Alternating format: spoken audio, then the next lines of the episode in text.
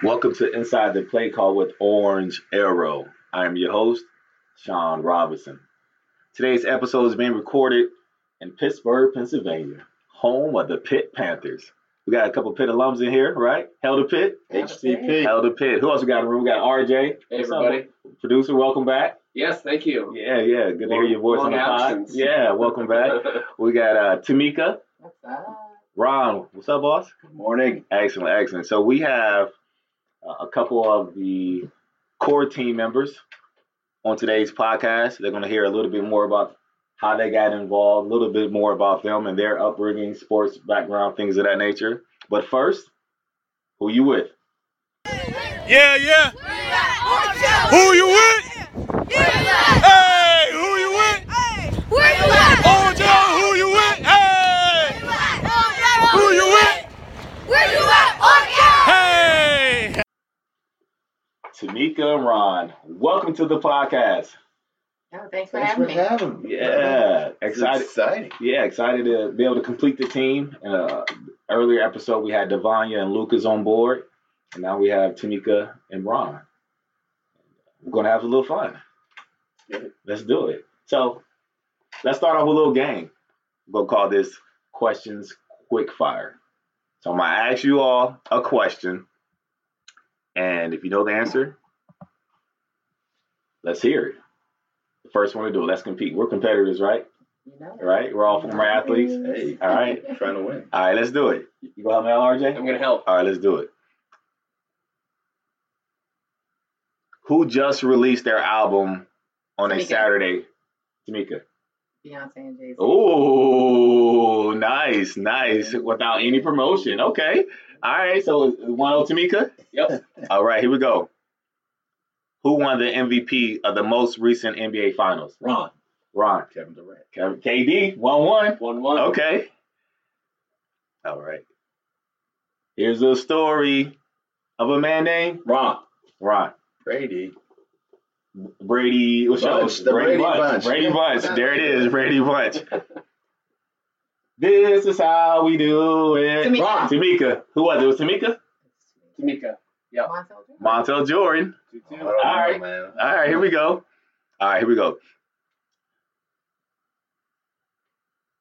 If you ain't first, you're last. Ron. Ricky Bobby. Tamika. You start on that one. Is that Talladega Nights? It is. I've never seen the movie. Never. How about that? You're missing out. But everyone knows the ballad of Ricky Bobby. I'm going to watch that now. What's your favorite Will Ferrell movie? You know what? I mean, I think Anchorman, set it off. Anchorman kind of set it off. It was kind of unique for its time. It's like, these dudes are clowning. Now, Tamika, have you seen Anchorman? Oh, I'm still hoping for a third one. You know what? Actually, I'm not seeing the second one. I might need to catch up. So, are you not a Will Ferrell fan? I am a Will Ferrell fan. Okay, you just haven't got a chance to see his movies. Okay, fair enough. Which NFL team has won the most Super Bowls? Tamika. Of course. We already knew that. If you didn't get this, we're going to revoke your one and only. We're going to revoke your card. Pittsburgh Steelers. I know. Oh, all right. Yep. Darkness cannot drive out darkness. Only light can do that. Hate cannot drive out hate. Only love can do that. Ron. MLK. Ooh. Okay, Mr. Adoko. Very nice. You play to win the game. Ron. Remember. Oh, I think that's it. I think you have a victor. 5-3. Tamika, you competed well. But Ron definitely gets the championship. And you are now kicked off of the podcast. No participation. Right? And so let's go with the person who just graciously lost the game. We'll go with Tamika. Tamika, tell us a little bit about yourself. Like, where you from, sports you played. Give us a little background. I am from Pittsburgh, Pennsylvania, by the way of Las Vegas, Nevada. So I came to Pittsburgh when I was about 8 years old. I consider this my hometown. I am actually from the north side of Pittsburgh. However, I attended school on the east side of Pittsburgh. So I went to Westinghouse High School. Westinghouse in the house. All right. And participated in the science and math program there, and then was fortunate enough to get a scholarship playing basketball to the University of Pittsburgh. However, basketball was not my favorite sport, but it was the sport I was the best at. What's your favorite sport? Track and field. How about that? Yeah. Now, did you actually compete in track and field? I did compete in track and field. My senior year, I played second in the 100-yard dash. Do you remember your time? It was quick, just put it like that. Oh, okay. So I wasn't slow, right? But I wasn't the fast. Now, were you second to last or second to first? But if you're not first, you're last. I was number 2 on the podium. Nice. So you ran the 100? I ran the 100. What other events? 200, 400, and 4x4. Okay. But, no 4x1, I would think with the 1 to 200. You I did run the 4x1. Okay. Yeah, we had a mediocre team, but we always played second. So, a lot of people, we just picked them up because we needed people.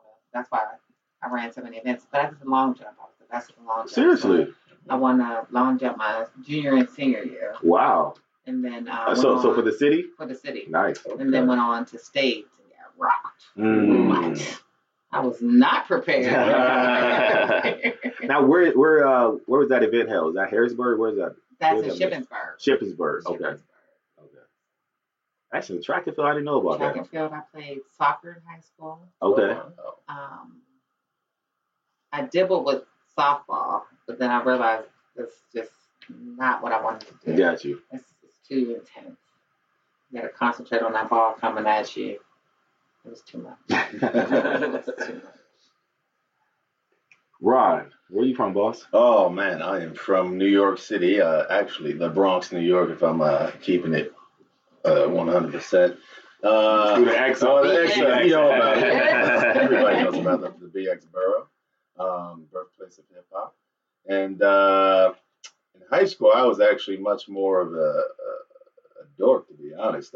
I tried to play basketball. I don't know if you guys know about the basketball scene in New York City.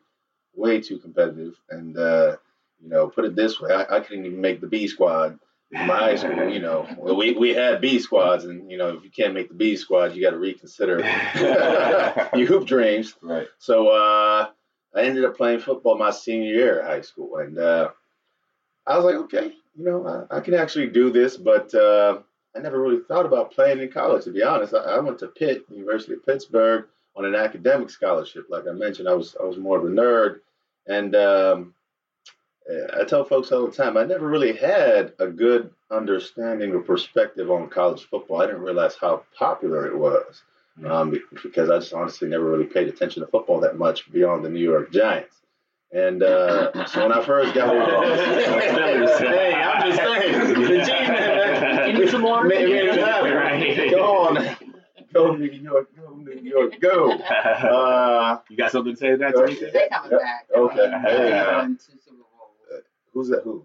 The Giants? Yeah. Oh, we got 4 total now. Don't show us. Nope. They got 2 in the 80s and 2 in the 90s. Yeah, exactly. Yeah, okay. But you guys did be the Patriots. I don't care. Exactly. Exactly. Very well. That's one thing y'all can agree on. Let's go, Giants. I guess against the Patriots, right? But yeah, so I came to Pitt and again, my intention was just to be in my books. And I remember, first game, Pitt football, folks were like, oh, let's go to the game. Let's go watch Pitt football play. I'm saying, okay, yeah. I mean, I guess I got nothing else to do on a Saturday. Yeah. And I remember hopping on the bus. And as we were pulling up to the stadium, I started saying to some of my fellow classmates, hey, whose stadium is that? They're like, oh, that's where Pitt plays, Heinz Field. I said, hold up. I said, the college team plays in there? I said, wait, you mean this isn't just like an intramural deal? This is like a big deal. Yeah, you see all the pageantry and the players running out the tunnel and fans losing their mind. I'm like, no, time out. I can do this. I've seen some of these guys ain't that much bigger than me. They ain't that much faster than me.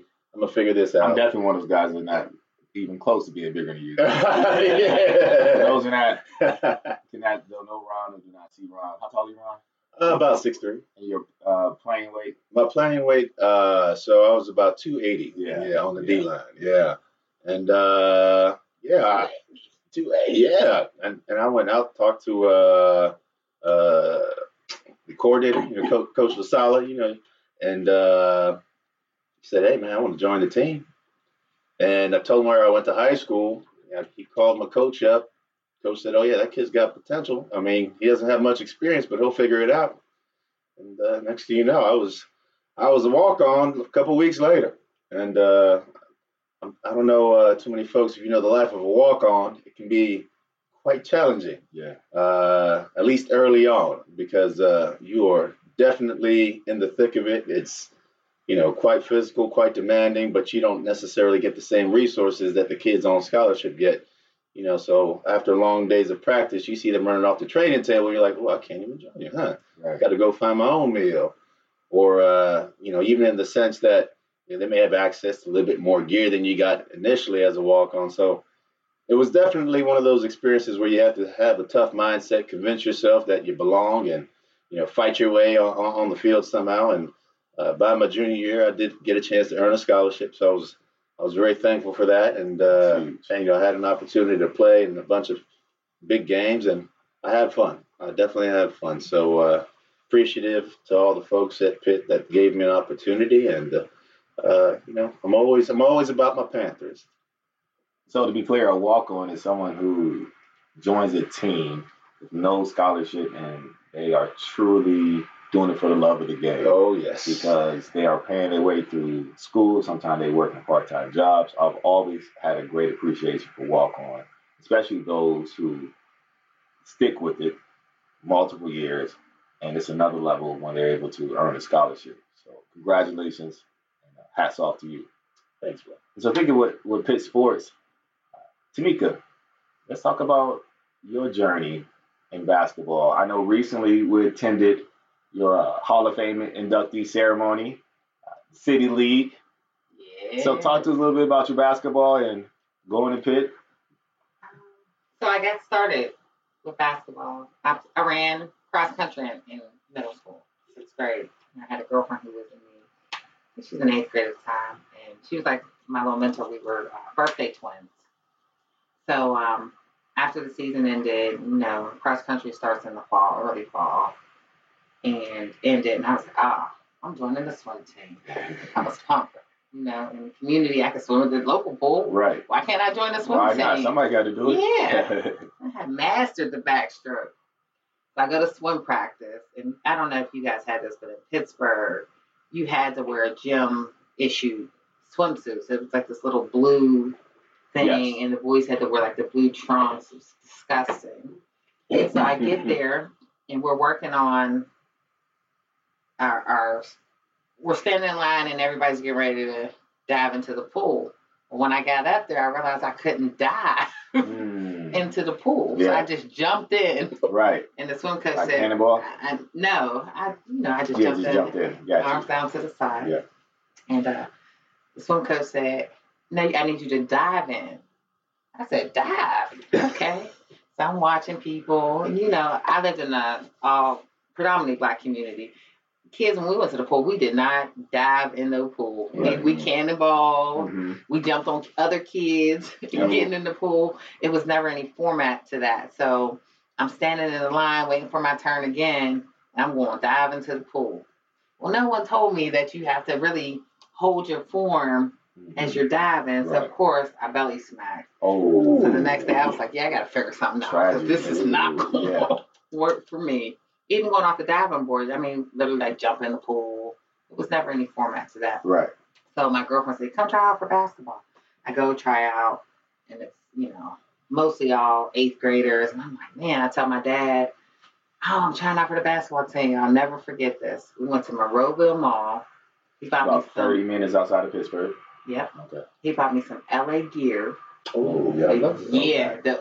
Who wrote it? Didn't Magic sponsor LA Gear at one point? I think when they first came out. Was it I think so, Magic Johnson. But it was like the first extremely high top shoes. So it was mid-calf, right? Okay. Oh, that was the British Knights. Yeah. Oh, BK. And cross coats. Yeah. He bought me some socks, some party socks. I was pumped about that. Okay. And some knee pads, elbow pads, and a mouthpiece. What? All for basketball? All for basketball. Wow. Knee pads and elbow pads. And elbow pads. Because he said, you're going to get on the floor and you're going to get those little balls. Oh, but my dad, if you know my dad, he's real protective. Like, even with my son is 7 now, he has to wear a helmet, mouth guard, just to shoot hoops in the backyard. Safety first. Safety first. Right. So, went out for the basketball team, made the team. Ended up starting my 6th grade year. Then by the time we got to the 8th grade, we had won a championship. And then when I went to high school, because I did live on the north side, my community school would have been Perry at the time. But I was not popular with those people because I played against them in middle school. So I ended up giving Westinghouse a try. And was like, I just want to make the JV team when I get to high school. Just want to make the JV team. So me and one of my best friends went out and tried out. We started running with varsity, and we were like all pumped. And of course, the juniors and seniors were mad because we came in and ended up starting. And then, from there, it was just like I had a lot of people take me up under their wing and showed me different exposure to AAU ball. I probably did like 2 camps here in Pittsburgh, but every other camp that I went to was outside the state, so I was exposed to other girls who were going to be Division I players. I was recruited by many schools throughout the country, Division I schools, and Pitt won it over. So I had an opportunity to play in what they call the round ball game, round ball classic, which is a recognition of all of the best players in the eastern part of the state and the western part of the state. And they brought them together. At that time, the big playing place was Trees Hall. And not Trees, Fitzgerald Fieldhouse. I feel like you might have share a little bit part of the story with me before. Isn't there a famous basketball player that was at that event? Yeah. Woo! Who's that person? That is Kobe Bryant. Black Mamba. Because he's from outside of Philly, right? Or he's from Marion. Well, yeah. That's where he was playing. Yeah. So we were, and it was funny because, as a high school kid, you see, I've seen, players Shaq, Chris Webber, probably all of the Fab Five. They played in the Dapper Dan here years ago. It used to be at Pacific Arena. Very popular. McDonald's All-Star All-Americans. And so when I seen Kobe, and we were all working out like we had to eat with them, and, hey, what's up? If I'd have known Kobe was going to be the Black Mamba. I said if I had known Kobe was going to be Kobe, right? Could have been on his team. And I know, right? Shoot. But it's amazing because he was this little scrawny kid, and we played in April of '96, and then he got drafted at the end of April, so that was like I think we played like a week before Easter, and he ended up being drafted at the end. No, the draft would be in June, because it just happened this weekend. So he got drafted a couple months later, and I was like, I should have got his autograph because I probably could have had some memorabilia to this day. Yeah, excellent. Hustled it on eBay. You missed out on my opportunity. I did. So Pitt. Yes. Pitt. See me play in a championship game in February of that year. It was crazy because I sprained my one ankle, came out on a timeout. My trainer taped it up. Sprained my second ankle, or my other ankle. I only got 2, right? Yeah, third one. Came out. They taped that one up, and we finished the game. We ended up losing by a jumper at the buzzer. And so I'm in the car. Now, was a jumper over you? Oh, no, let's get to the real question. Yeah, don't try to skip over that. It was not. But I will say, my sophomore year, the jumper was over me. Okay. Because we played a 2-3 defense, and I have gone on to coach, and I can reflect back and say that when you are in a crunch period, you should not play a 2-3 defense, especially when you get a team of shooters. Mm. Like, you can go down. And so that evening, got in the car, get home, got 2 big, like 5-gallon buckets, got my feet icing, and my mom says, "You got a phone call." It's like 10:00 at night. Phone call? Who's calling me? Like, people know we lost. Right. I do not talk when I lose. Right. Who's calling me? And it was Larry Anderson, who was the women's basketball assistant coach at that time, asked me to come out and do a visit. And they knew I was playing in the round ball, so they wanted to do it around that time. And So we came down to the university, fast forward, in April. And, you know, of course, when you come on your recruiting trip, they show you the most pleasant side of the university. Yeah. Mm-hmm. You don't realize that, you know, they show you the dorms. Of course, they show you Sutherland, which at the time was top notch. Right, you know, that was the Ritz-Carlton of the campus. Yeah, top of the hill. Right. Yeah, you had the cafeteria right there. And then, of course, they bring you down to the lower campus, show you the classrooms, the cathedral. And we went to dinner on Friday evening, and we were playing the game on Saturday. And they took me at Mount Washington. And then as a kid, this is my first time, like, outside at night up Mount Washington. And I was like, man, the view of the city is amazing. Yeah, meanwhile, I live across the river, right? Yeah, I live 7 blocks from Heinz Field now, and I had never been up there to experience that. And, of course, they take you to this 5-star restaurant, you know, where they feed you all this food. And you're That's pretty interesting. I'm gonna interrupt or interject right there. So you made a comment that you'd never been to Mount Washington. You were not far. You were on the north side. And so we still see that today where a number of the kids do not see other parts of the city. Absolutely. What are some of your thoughts about that? What's some of the reasoning behind that? I think a part of it is a level of comfort. For sure. And if they're not exposed to, so when we talk about exposing kids to the arts and culture, it's because we know that this is something they're going to need to connect to later in life. We want them to be well-rounded individuals.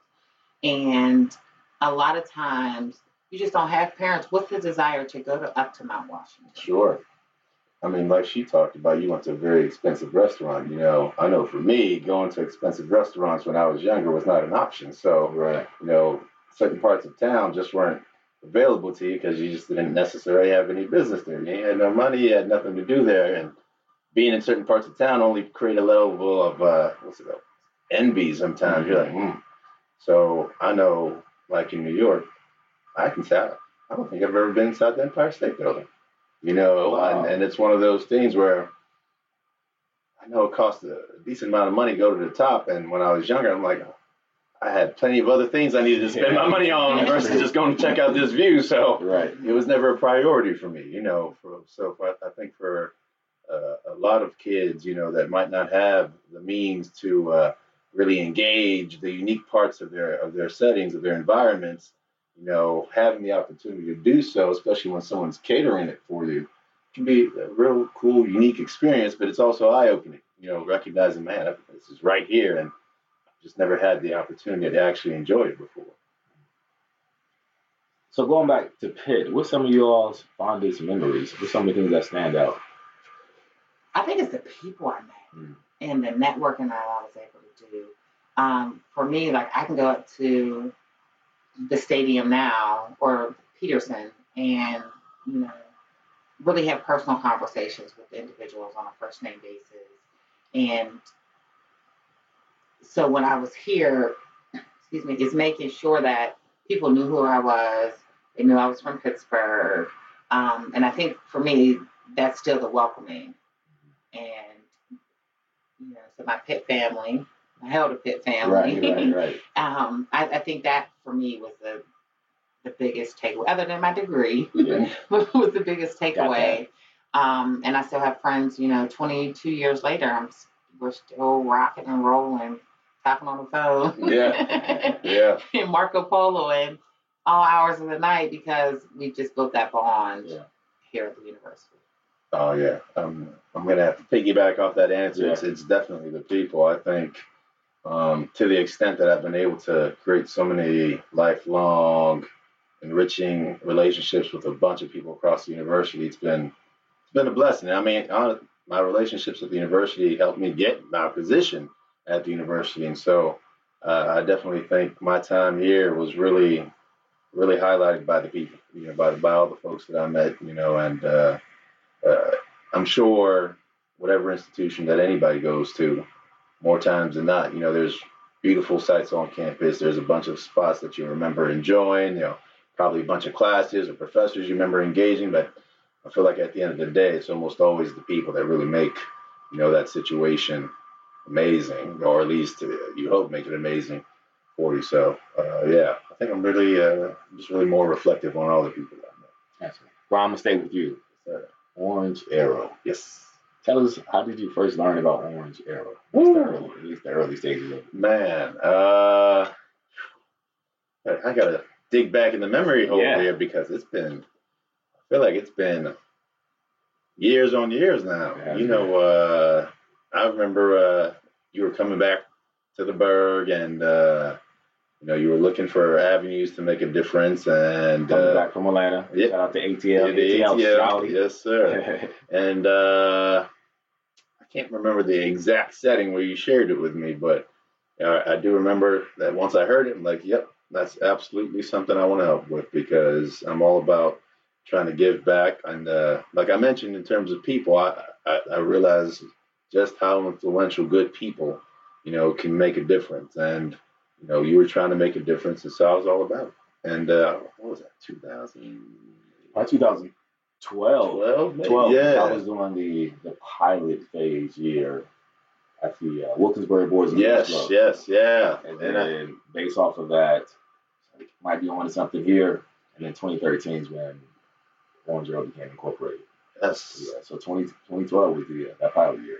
Oh, man. And I remember thinking, too, you know, it takes a lot of courage to do something like that, to initiate something like that, because you can always find so many people that talk about their desire to make an impact, to make a change. And more times than not, that means, you know, playing into or volunteering for existing systems, you know, or trying to, you know, at the Boys and Girls Club, going to do something in a place that's already cemented, that already has some organizational structure behind it. But when you're like, now I want to create something, and it's specific to our audience, you know, young student athletes. I was like, okay, man, this dude's putting himself out there, you know, and I've always felt like, you know, you always got to follow folks who are willing to take risks, you know, big time risks like that. So I was all about it. I mean, I was like, okay, tell me what I need to do. You know, I appreciate that because social entrepreneurship period, but being a social entrepreneur is not for the faint of heart. Mm-hmm.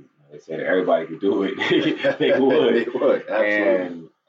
But having individuals like you all, and countless others support the vision and the mission, that's the only way it continues to go. Because I couldn't do it by myself because it's not about me, it's bigger than me. Tamika. Oh. So we connected at the what's the event that they have? No, it's a Friday night. Remember, we connected. Yes. They have it at the Peterson, where they induct people to. Oh, it was like the varsity letter. Varsity letter. Yes. So I hadn't seen Sean in a minute, right. And you told me you were back in Pittsburgh, and took my number down, and I came to the last. Dessert tasting. Yeah. So we were highlighting the. So you asked me if I wanted to volunteer for that. And we were highlighting the foundations of the former University of Pittsburgh athlete. Correct. Dessert tasting for a cause. Yep. And then we did the space tournament, and mm-hmm. at the space tournament at the Road of Shalom, and I was talking to someone, and I was telling them, and I knew briefly about Orange Arrow, what I had looked up on the website. And what Sean was doing, and I was talking to someone, and I was telling him how important it is to make sure that student athletes have networks, have connections, and have a really an A plan of what it is that they're going to do once they graduate high school and or college.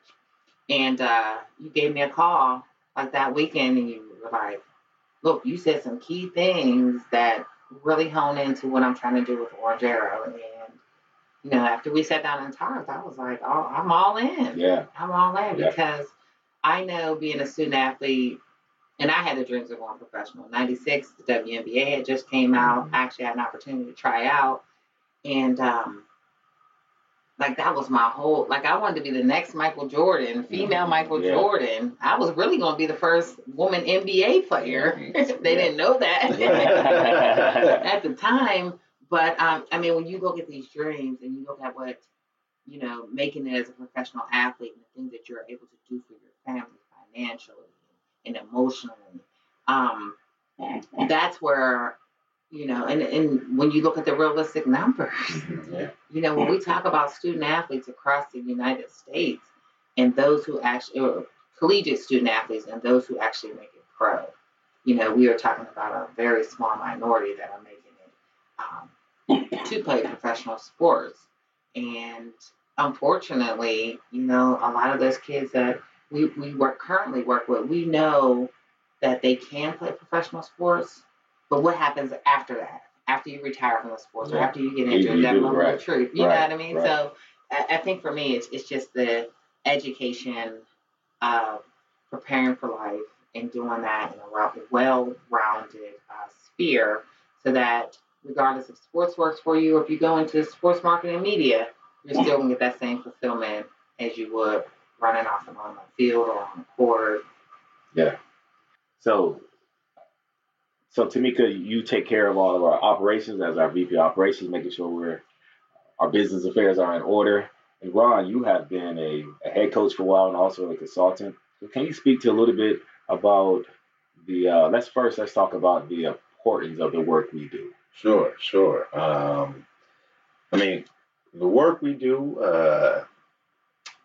put it this way, I wish when I was younger I had access to something like Orange Arrow because, again, I mentioned I was a young book nerd, but I had those hoop dreams, you know, especially in New York City. I think, you know, 95% of kids that participate in basketball are convinced, oh, we're going to make it pro someday, whereas 95% of us can't even make the high school B squad, you know, so, you know, you learn early on that it might not be, sports might not be the vehicle for you. But I think for me, you know, I was blessed to have a family unit that had a great emphasis on academics. And so, you know, I had an understanding that I didn't necessarily have to rely on sports to move forward, but I can't tell you how many of my friends, you know, my peers growing up were convinced they were going to the NBA or were going to be a professional Major League Baseball player. And you don't realize just how much to the detriment of their own development when you don't think about how are these young folks trying to plan or prepare for what's realistic. And because they're in environments that might not necessarily have them think about, you know, what about being a doctor or a lawyer or, you know, something much more pragmatic, you know, they place their odds, their goals of escaping, you know, their situation on things that are just so difficult, so far out of reach. And so in reality, just so it's just not realistic, I can say. I mean, we don't necessarily think about why do, you know, young kids, especially in urban environments, you know, place an emphasis on trying to be a professional athlete or a professional entertainer more so than so many of the other opportunities that actually exist and are attainable. And so one of the reasons that I believe OA is important is because I think we really do emphasize that you have to have a game plan, right? You know, whatever sort of competitive spirit that you might have, you know, in the sport that you play now, apply that to the rest of your life, you know, and really think about the other opportunities and avenues that exist ahead of you so that you're not, you know, met with disappointment, you know, when you can't make the B squad high school team, right? That you at least have another avenue that you've thought out, okay, I can still go down this path, you know, for success. Because I do think that, you know, when kids are challenged, you know, when they do meet that productive struggle and realize, okay, the sports thing that might not work out, you know, if they don't have a legitimate backup plan or if they haven't thought about, you know, what they're going to do to, you know, to achieve success in their life, you do see a lot of kids get discouraged. And so I think with Orange Arrow, we are really, really, really trying to prepare these young student athletes to just think broader, you know, to really value themselves and value their abilities and really think more about what they can do, realizing that sports ain't the end-all, be-all. There are a ton of skills that they can develop to really shine in a bunch of other areas. And I think, like Tamika shared earlier, some of the things that we do in terms of the exposure trips, just giving them the idea that, man, there's more out there than what you believe, right? There are so many more vehicles for your growth than what you just see on TV, you know, in terms of a sporting outing or, you know, in terms of an entertainer. And, I would say one of my best memories, you know, with Orange Arrow, it really is some of these, the balls, in terms of seeing the young student athletes in the suits. And I think at that moment, for a lot of them, just reflecting on the fact that people value them more so than for what they do on the sporting field, right? They value them for their growth. They value them for their ability to think beyond, you know, what most kids their age might be thinking. So you're referring to the Ball for Orange Arrow event? Yes. Which is our fundraiser event that takes place every 2 years. It's taking place this year, September 7th, the evening before the Pitt State game. That's what Pitt. Well, yes. That's what Pitt. Yeah, and so you are pursuing your doctoral degree here at the University of Pittsburgh. Yes. Congratulations. Thank you. That's big news. It's one of those things. I don't know why I'm doing it to myself. And so staying with that, throwing your academia hat on, talk to the things that we do with Orange Arrow and how that relates to that in education. Sure. So I'm pursuing my doctoral degree in education, my EDD, and my primary focus with my EDD is on civic engagement and learning how we can create dedicated civic engagement systems through technology. And as it relates to Orange Arrow, another focus within my EDD is the idea of improvement science, right? And establishing a growth mindset.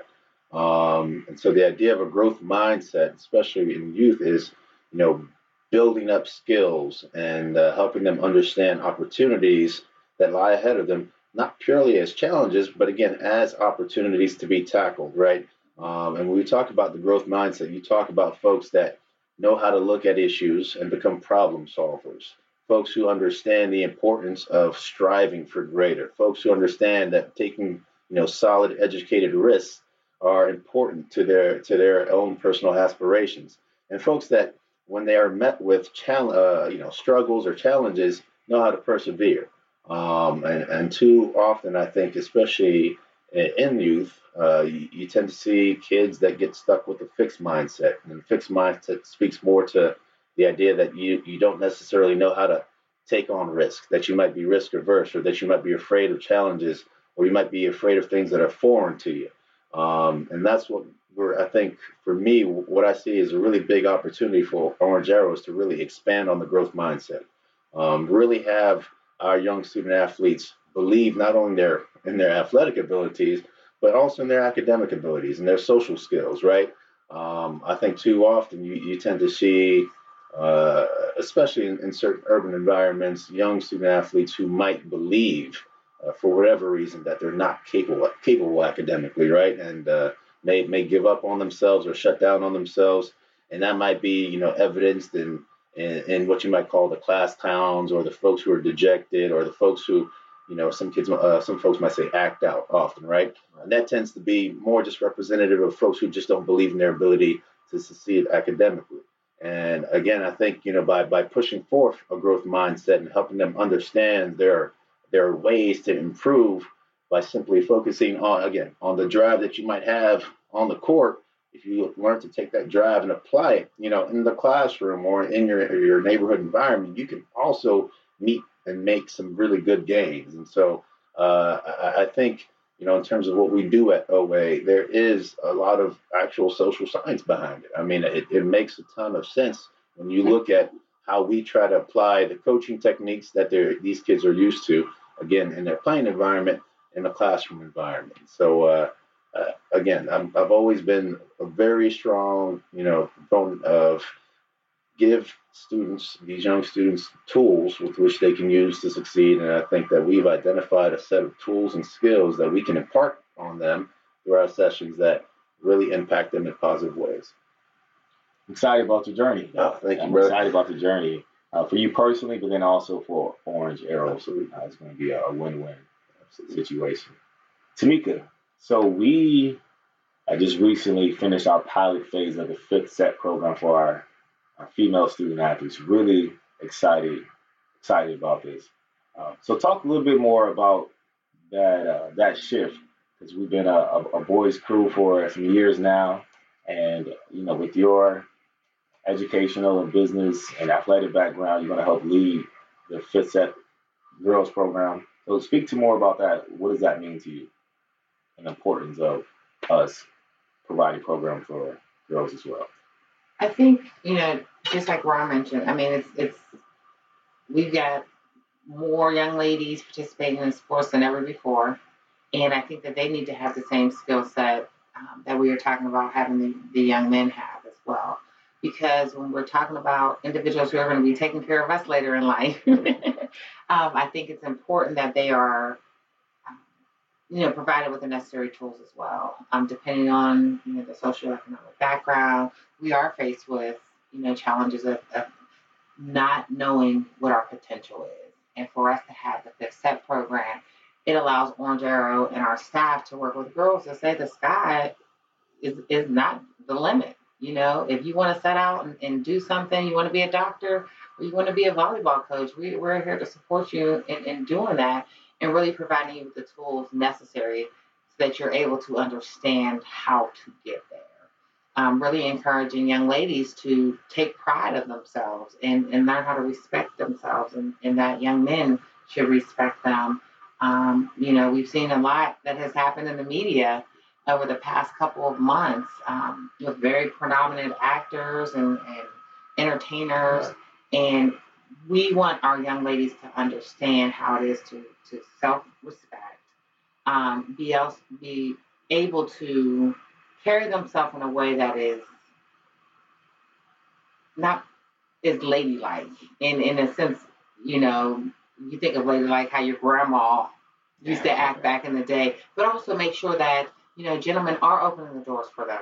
When they're all walking down the street with young men, that they are on the curbside. We want to make sure that our young ladies are being educated on all of these things so that they can help make that transition to the next part of their life a lot smoother. Right, and to piggyback off that is also to empower our young girls and knowing that they are more than capable. They can do anything that the guys can do as well. They can run. Do it better. Talk. Yeah. They they can run companies. They can open businesses. They can do operations. They can play sports and really build them up. So as we're building both males and females, really excited about that the end product. Ron, yes, sir. Where do you see Orange Arrow going from here? Ooh. And I always say this to Sean, and it's not a matter of gassing anybody up, but I truly do envision Orange Arrow as a national organization, that has the ability to be thoughtfully engaged in school districts around the country, but also have the ability to engage folks outside of school through technology. I think that sometimes we tend to understate the importance of social skill development, and especially as it relates to student athletes, I think that we need to impart more of an emphasis on how we not only engage them in terms of building up their social skills, but helping them translate, their desire and drive in the athletic environment to the academic environment. I think there's not as much of an emphasis as there could be in terms of how do we translate, your athletic skills to your academic skills. And in terms of how we also engage our college student athletes, I think, one of the big things that you can see or that we've all seen in terms of the impact is that this impacts our college student athletes just as much as it does, our middle school athletes. And maybe even more because they're more absolutely at that age where they have to go into the real world in a month. Much sooner, and it really does something. I think there really is a lot of reflection when you place a young student athlete or a college student athlete in the position of coaching younger student athletes. I remember, as a college student athlete, sometimes where you feel like you know all the answers, you know what to do, no one can tell you what to do, you have your life figured out. And, placing the responsibility of the, raising the maturity level of someone underneath you, a bunch of them, really helps you reflect on, okay, am I coachable? Am I someone that takes coaching well? Am I someone that really reflects on the skills being taught to me? Am I someone that's really respectful of the time that others have tried to place towards me? And I think for a lot of our college student athletes, that really is an eye-opening experience because You know, it's an adventure, you know, trying to engage, you know, a room of, you know, 10 to 15 young student athletes, you know, if you haven't done it the first time. And you really start to understand what it takes to, one, to be a thoughtful and engaging leader, and two, also to be a really thoughtful and engaging coachee, someone that's being coached currently, you know, and we've had so many of our college student athletes that have gone through this program, you know, come back and reflect just how impactful their time was with Orange Arrow and how it really helped raise their maturity level and really think, you know, much more about how they engage their coaches. So, you know, I see Orange Arrow, again, not only strongly impacting, you know, middle school student athletes around the country, but also college student athletes. And like Sean said, probably much more so just because it really is such an engaging environment and a really thoughtful and maturity promoting opportunity for them. So, you know, I see this on a real big scale. I see us doing big things in terms of just really impact. And I think we'll get there in no time at all. Tamika, where do you see us going? Oh, I think Ron said it all. Okay. You know, I think that this is definitely going to be a national model. Not only our work with youth, but as well as with college athletes. You know, I've seen it. I've witnessed it right before my eyes. I remember one time we were at the Boys and Girls Club, and one of the young gentlemen who came out was a college athlete, didn't know how to tie a tie. And what he said was, I never had to go anywhere where I had to tie a tie.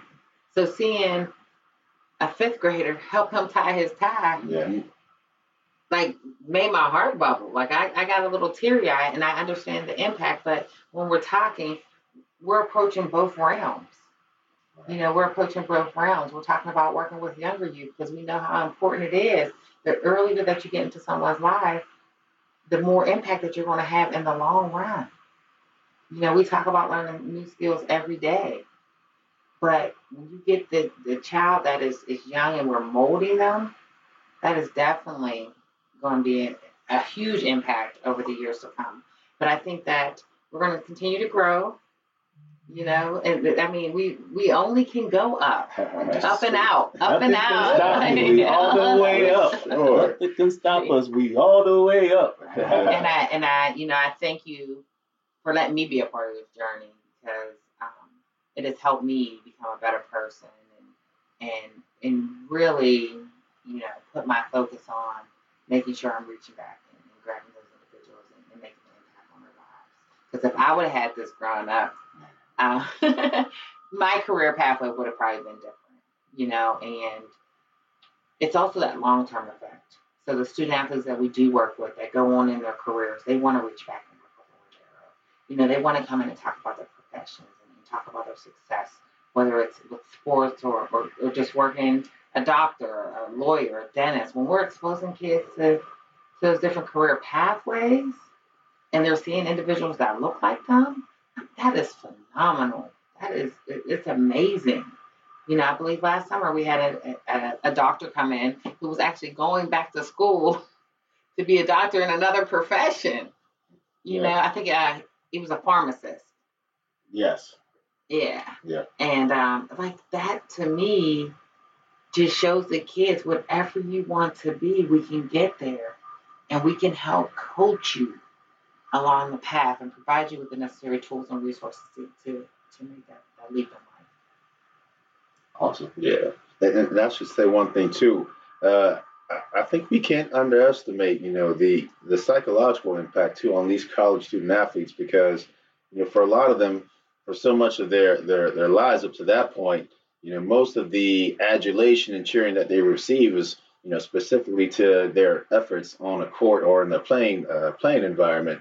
And so for a lot of them to see kids look up to them, but not necessarily because of what they do on the field, but because they're attempting to engage them in that thoughtful, you know, mentor manner, it really does something. I mean, it really does something to maturity level when folks look up to you as a role model. Again, not because, you know, you're athletically gifted, but because you might be socially inclined to impart wisdom on these folks. And that's what they're looking for. I think they're looking for role models that can really expand their way of thought beyond, you know, what you can do as an athlete. And so I think for our college student athletes. You know, there's that part of them that says, wow, people appreciate me more than what I can do on a field. You know, that's big. That is big because, you know, for most of them don't always get that. You know, they don't always get that appreciation for skills that exist outside of the playing area. Yeah, that's true. And I believe it helps with their identity. For sure. And as we know, when sports are taken away from us, a lot of times people go through depression, fall by the wayside because they identify everything with that sport. But we start to help them build that you're more than just an athlete. So thank you all for your time. From the bottom of my heart, I appreciate y'all. I said it earlier, there's no way Orange Arrow will be where it is without you all and the rest of the team. You all put sacrifice of time, family, and friends. Y'all bring all y'all resources, ultimately to change and impact lives. And this is only the beginning.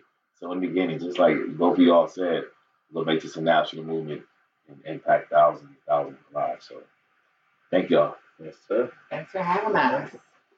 Thank you for listening to today's episode of Inside the Play Call. Make sure you stay connected. Our website, orangearrow.org. Twitter and Instagram @orangearrowpa. And Facebook, orange.arrow. Until next time, who you with?